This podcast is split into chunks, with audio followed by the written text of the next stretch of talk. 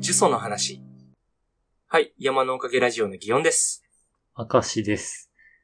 これちょっとあのーなんだろう、公開タイミングでは、どのぐらいになるんだろうな、夏の間に言えてるのかわかんないんですけど、あの、やっぱ夏っぽいことっていうのでね、あの、ホラーをこの間見まして、ほう。なんていうやつですか、あの、呪詛っていう映画なんですけど、話題にはなってますよね。そうそうた。だ見てないです。まあでも、だから、明石さんとかですら、やっぱ、ね、ツイッターとかそんなに開いてるわけじゃないでしょうけど、知ってるぐらいの知名度の作品ですよね。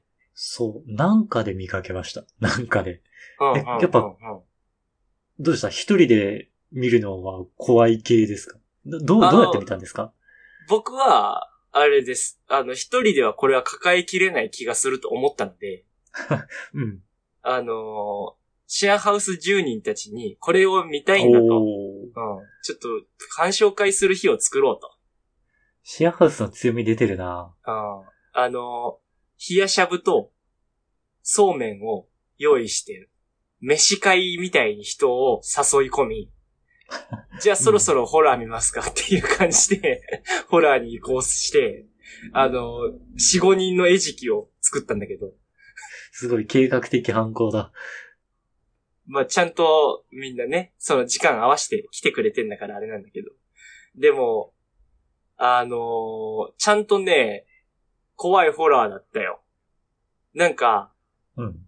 どこまで知ってるその、どんな映画かみたいなのって。えーっと、ほとんど知らない。台湾の映画っていうことだけ知ってる。あーあーあー、そう、なんか、俺の聞いた売り出し文句、あれがその個人の感想だったか、映画自体が言ってたのかわかんないんだけど、まあ、ざっくり言うと台湾ホラー市場では一番怖い作品できたんじゃねえかみたいな感じの注目のされ方だったと思う。そんなに最強ホラーってことですね。そうそう。まあ、俺は台湾ホラーの歴史はあんま知らないから、これがどんぐらいの話なんかわかんないんだけど。うん。とはいえ、あの、結構ね、あの、ゲームとかでも台湾系のホラーってちょこちょこ見かけるなとは思ってたから、ゲームでもあるんだ。うん。台湾ホラーは熱いタイミングなのね。ああ、でもそうなのかなと思うよ。なんか多分コンテンツが増えてきてる方なんじゃないのかなと思うけれども。今回のやつは、えっと、予告編みたいなんが、まあ大体の映画ってあるにはあるんですけど、そういう感じのがまあありまして、うんうん。イラストの観覧車が回ってるようなイラストみたいなのが最初に見えるのよ。はあ、遊園地。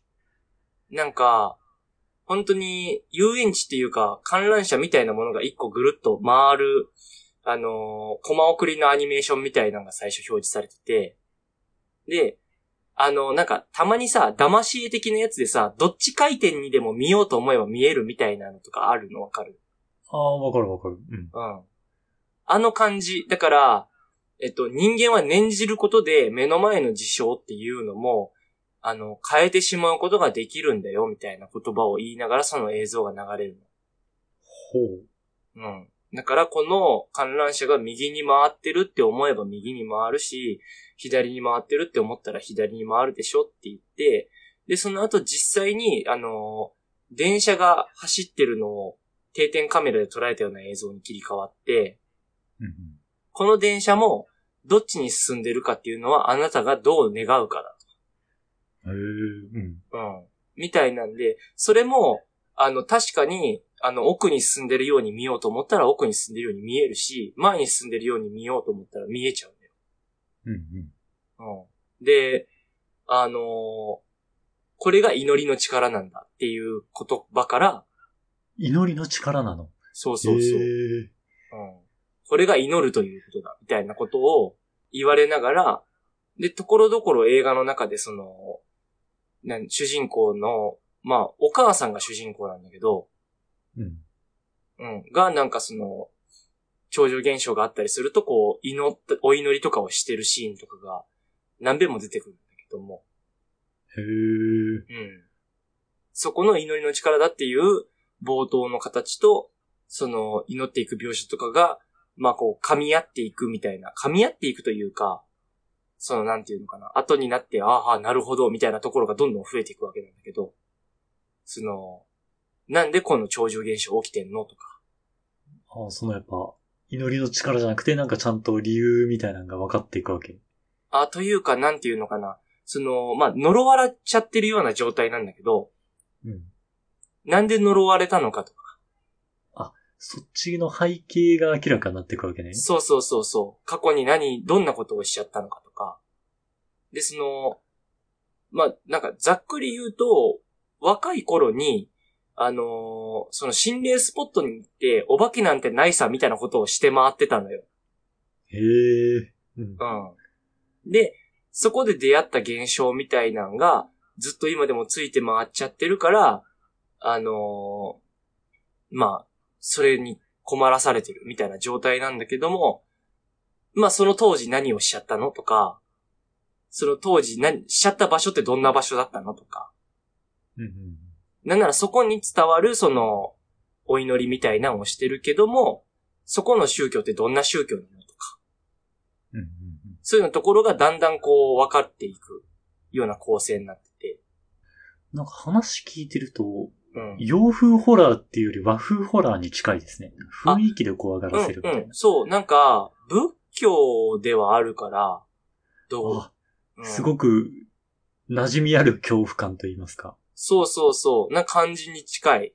まあ、へー色合いとかはね、やっぱ、ちょっと、あのー日本ではないなって感じがする。あの、アジアって感じがするなとかは思うんだけど。うん。でも、あのーなんか、お地蔵さんみたいなのとかがね、置いてあったりとか。ああ、ぽい。あの、うん。そういう感じはやっぱ日本っぽい感じもある。だから親しみやすさ、あのなんか、重たくらい感じは、あれなんじゃない逆に言うと海外からの受けもいいんじゃないその、なんて言うんだろう。あの、びっくりさせるホラーじゃないあの質感を出してくれるっていう意味では、ブランディングとして押されやすいのかなとも思うけどね。うんうん。うん。まあ、そんな感じです。また何ってこれ、その、あんまりネタバレはしたくないから、喋れる範囲がね。そうそうそう。だから、内容はあんま言えないけれど、あー、なんていうのかな。人に勧められてみたら、うん。なんかちょっとやってくれたなって気持ちになるのよ。それは何途中退席する人が出るほど怖いからってことうわー、なんていうのかな。これを人に見させられたっていうことに意味が出ちゃう感じになってて、はあ、なるほど。うん。で、それでやってくれたなってなるわけ。そうそうそう。これはね、あの、見た人はそうなんよねってなると思う、みんな。 じゃあ、ギョさんもう一回見るか、俺と。どうやって見たらいいウォッチパーティー的なことできるのかその、できるかな一人で見る気にはならんなえ、ギョさんってもともとホラー得意なんだっけいやーなんかね、その、頑張って見る。その、ヒューマンホラーとかは見れるのよ。うんうん。だから、そうとかは、一人で見てたよ。あれ、ホラーっていうよりグロが強いじゃないそうそうそうそもう。うグロダメなのよ。あー、そうなんだ。ジュソってグロいグロさもね、ある。ああ、そうん。その、なんていうのかな。内臓ブッシャーみたいなんではないよ。う。うん。うん。首チョンパーみたいな。首超音波なかったんじゃないかな多分。うん、ないと思うけどな。まあ、じゃあ、い、いけるの、 いける範囲なのかなああ。いや、その、どう、どういう系、どういうビッグロはダメなわけでしょホラーのこういう要素あるのはしんどいとかは。なんか、 危機す、危機迫る。うん。そうはだって、え、そうレベルのグロは無理っていう基準じゃダメ。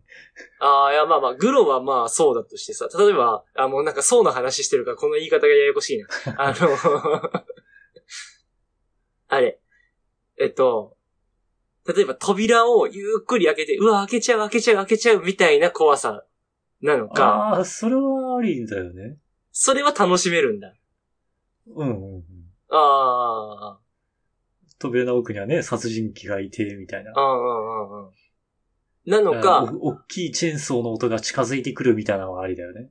ああ、そういう感じ。なるほどね。え、なんかその、モンスターの方がいい。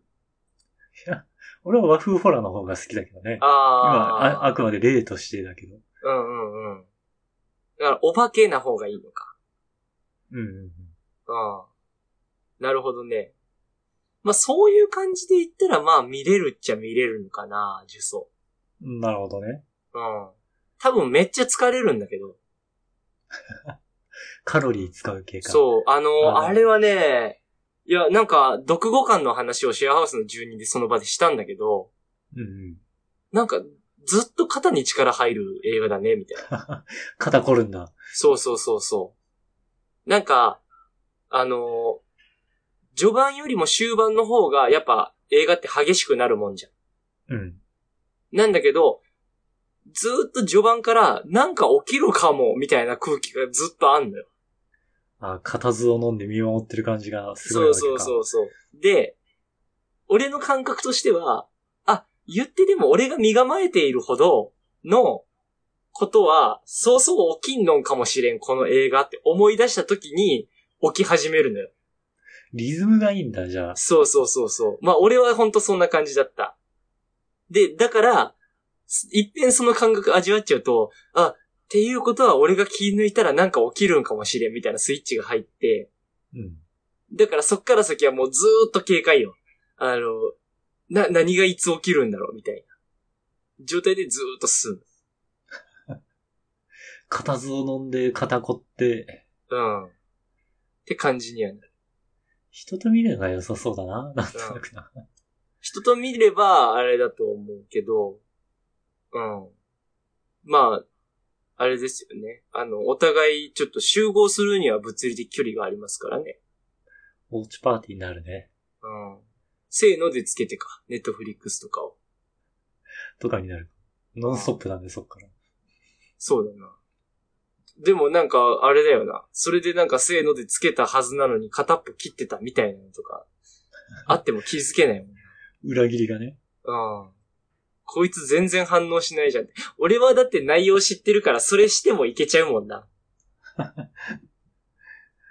ホラー2回目ってあんま思んないかもしれんな。うん、ちょっと疲れる感じあるよな。そういう別の角度の。どうせここでこうなるのに、みたいなな。どうなんだろうそあのの、後、ホラーゲームの実況とかの2回目とか、うん。違う人のだったら見れるな。あー。俺同じ人でもたまに見るよ。同じ人2回目は俺あんまないかもしれない。ああ。まあ、それはあれかもしれん。俺が見てる人が、あの、ワイワイさんって言ってなんかめっちゃうるさい人だから、その人のリアクション見に行ってるところがあるから。うん。それがあるかもしれないけど。ホラー、そうだな。あの、例えばさ、なんかちょっと前に流行ったので言ったら、ミッドサマーとかあったじゃんえ、わかんない。そうなのあ、ミッドサマー知らないミッドサマーは俺まで届かなかった。ミッドサマーの方が、でもむしろこう、社会的には注目されてたと思うよ。へえ。うん。ってもんだけど、うん。そっか、知らないか。あれはね、あの、何遍も見返してる人がい、結構いた作品みたい。やっぱ、作品のタイプみたいなのも影響するんかな見直す、見直さないいろんな。うん。ミッドサマーはね、あれ何系のホラーって言っていいのかもマジでわからん。へうえ。ん。でもなんか、あのーあれなんて言うんだろうな。進撃の巨人とかってちょっとさ、あのー北欧的な神話感があるじゃん。はいはいはい。巨人となんちゃらの民でみたいなさ、うん。あんな感じの、その、宗教観、宗教圏の人らの雰囲気が、まあ前提でずっとあるんだけど、で、なん、なんか、あれは、えーっ、と、なんだっけ、えー、なんか、明るい夜、あれなんて言うんだったっけ白夜。あ、そうそうそう。白夜の時にやるお祭りみたいなのが舞台になってるから、ホラーなのにずっと明るいよね。へえ。うん。明るいホラーってあんまないよね。うん。そう。だからそこの表現から不穏、逆に不穏にさせてくれるっていうので評価されてるホラーなんだと思うんだけど、へーあの、花冠を被って、なんかスキップとかしてるような人がずっと映る作品なのにずっと怖いみたいな。あ、なんか面白そう。ミッドサマーも面白そうん。ミッドサマーはね、あ、でもミッドサマーグロいかな。う。あ、そうなのうん。ミッドサマーグロいグロいんだ。わ。今の、今の話の流れからだったら、なんか全然そんな感じじゃなかったから。うん。あ、そうそう。そん、なんかそんな感じじゃないを見せるためのホラーだから逆にそうなんよな、多分な。なるほどね。うん。ミッドサマーはでも疲れるって感じはなかった。さっぱりしてるの。なんだろうな俺は結構、その、気楽に見れちゃったのよ。それこそ流し見ぐらいの感覚で。流し見というか、な、なんだろうな楽しんでたな、多分見ることを。へーあの、なんて言うんだろう。だから俺はなんか変なとこで、その、結構序盤の方で、あの、こういう土地柄の人たちにこういう宗教が流行ることってどういう意味なんだろうとかを、なんかだいぶ考えちゃってて。あ、なんか設定が面白かったから考えながら見れたって感じ。ああ、なんかそんな感じに近いかな。でも基本的にだからヒューマンホラーなのよ。あの、ミッドサマーは。だから俺ヒューマンホラーは平気なのよな、基本的に。それがなんか、あるかもしれん。うーん。うん。人間のやることであればなんか理由とかを妄想しときゃ、なんかそんなに怖くなくなっちゃう。あ、はいはい。うん。っていうのはある。なんか、そう、ミッドサマーはそういう、なんていうのかな。あの、あれ、大学の友達の地元に行くみたいな感じだったかな。なんか、あの、主人公は女の人なんだけど、うんその彼氏に仲良しグループみたいなんで4人ぐらい友達グループがあって、で、その中の一人が結構変わった地域の出身なんだと。おお言い出すわけか。うん。で、あのーなんなら、そう、そこの文化に対しての、あのー研究レポートとか書いてみたいな、みたいなつもりもあって、その彼氏とかは行くことになるんだけど、うん。うん。で、まあ、その、彼女の方もいろいろあって気がめいっていたりしたから、あの、まあ、気分転換に行くのもありなんかな、みたいなんで一緒に行くことになるんだけど、うん。で、その地域の文化っていうのが、まあ明らかに変だほう。と。うん。いうような感じで、え、なんかこの違和感なんだろうとか思ってたら、途中からいろんなこと起きて、えー、えー、えー、ってなっていく間にもうどんどんどんどんひどくなるみたいな、そういう感じのホラーなんだけども。面白そう。ギノさん面白そうな映画見てるね。あれ、俺だってあれだもん。部屋から出ないから、ずっとなんか流してるし な。うコん。ンテンツに触れる量が常人の域を超えておりますい。や、だと思うよ、マジで。もうなんか逆に、ネットフリックスの今見たいもんみたいなのがなくなった時とか TVer とかでテレビを見漁ってるしね。コンテンツ枯れるっていうことがないよね。そういうのっうんて今。ありがたいのが、まず俺が好きなゲーム実況者さんのワイワイさんは、あの、十何時間とか平気で更新するから、コンテンツの提供量が多いわけ、ね。そうまず化け物なのと、なんか、たまにその、だから、あれだからな、FPS の大会とか出るときって、あの、FPS って何かって伝わるっけうん。伝わる伝わる。うん。あの、FPS の大会とか出るときって、なんかその、一週間ぐらい練習して、大会本番とかなったりするんだけど、うん。その間の練習期間とかは、ほぼほぼ毎回、なんか、9時間、10時間とかの、ストックが毎日溜まっていくことになるから、ああ、その練習風景みたいな配信で。うん。練習自体は、4時間、5時間とかで終わってると思うんだけど、うん。あのーその後ずっと雑談しだすのよな。そうなのすごい体力。で、いや、そう、本人は雑談とか体力別にいらんっしょとか言うけど、でも単純に十何時間ってやばいから。うん。そう。で、それを、まあ、毎日とか提供してくれると、もう自分の労働時間より長かったりするのよ、下手したら。ワイワイさんってふ普通に働いてる人なのえっとね、十、えー今活動が14年ぐらいやってんだけど、長いね。う。うんん。11年目ぐらいまでは仕事しながらとかだったよ。だから最初は大学生の時からやってて、へえ。うん。で、間全く更新しない時期とかもたまにあったりしながら、でもまあ社会人とかになってからも、あの、活動を続けてるから、あの、アパレル関係の仕事とかしながら、そういう更新とかしてたからね。タフだね。タフな人が多いのかしら。いや、まあ、本当になんかそれは才能だろうなとも思うし、でも、十何年続けた人の体力って多分俺らが想像する角度ではもうないよね。ああ、なんか違うエネルギーの使い方をしてるんだろうな。うん。なんかその、なんていうのかな。鍛えられ方も違うし、多分もうん。う。うん。同じ走るにしろ呼吸の仕方から変わってるみたいな。なんかそういうのはあるよな、絶対。あと多分格好つけてる量が、今俺さ、このラジオ撮ってても思うんだけどさ、うんうん。ショップの時の擬音より絶対今の俺の方が格好つけてないのよ。そう思うよ。うん。そう思う。お多分俺も自分の録音聞き返したらそんな感じあるもん。うん。あの時の方がちょっといい声しようとか思ってたもん。俺はちゃんとやろうと思ってた。うんうんうんうん。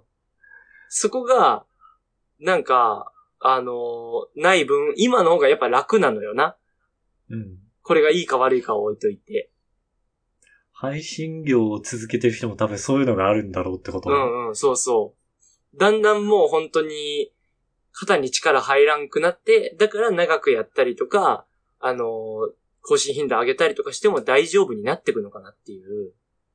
ただ、まあ、ワイワイさんは、あのー生配信はそういう柔軟時間とか平気でやるけど、動画画の時に、あの、動画の収録自体になんか、5時間とかかけて、編集にまた5時間とかかけて、30分の動画とかにして出したりするから、すごい時間かかってるね。うん。そ全れ部やってんだ。もうこだわりすぎな のよ。うん。あの、自分で言ってた。あの、自分の首絞めちゃったって。あ、一回そういうやり方でやり始めちゃったからってことそう、自分でこだわって出すっていうのをスタンダードに置いてしまったから、もうなんか、引き返し方がないし。その現象はあるかもしれない。ポッドキャストでも、取って出しができれば多分一番それが楽で続くのよ。あ、そうよね。なんなら思ったのは、あのーなんか雑談をひたすらするだけの時とかやってさ、うん。だから今の収録だってトータルで今1時間半ぐらい喋ってるでしょそうね。 うん。で、普段とかなんか雑談で全然関係なく30分喋ってたりするじゃん。録音外でね。そうそうそう。なんかもう全部垂れ流しみたいに喋ってさ、で、後で切り抜き的になんかその一部分とかだけ聞ける状態にして残すとかもありかもなって思ったりはする。まあ、ありあり。うん。あり。セルフ切り抜きね。そうそうそうそう。なんか、うん。その形、だから YouTube とかの生配信の実況とかしてる人とかは、あのーそういうことしてる人もまあまあいるから、うんうん。あの路線ラジオとかでもありだよなとは思ってる。確かに。ラジオとも親和性高そうん。その小ネタ集として聞きたい日と、もう全部だらーって聞きたい日は絶対あるから、だからなんかその路線ありだよなとは思うね。うん。気づいたらジュソの話関係なくなっちゃったな。という感じで話してきましたが、明石さん最後にお知らせお願いします。はい。この番組のツイッターアカウントを作成しました。アットマーク山のおかげで検索してくれたらヒットすると思います。山のおかげはローマ字で YAMANO。おかげは OKAGE ですね。で、このツイッターアカウントで番組のおまけ話とか更新情報をつぶやいていこうと思ってます。また、今回聞いてくださった方のね、感想をもらえたら嬉しいので、Gmail、こちらも Twitter アカウントと一緒で山のおかげ at gmail.com もしくはこの番組の Twitter のアカウントにコメントやリプライなど送っていただけたらとても嬉しいです。それでは、また次回。はい、さようなら。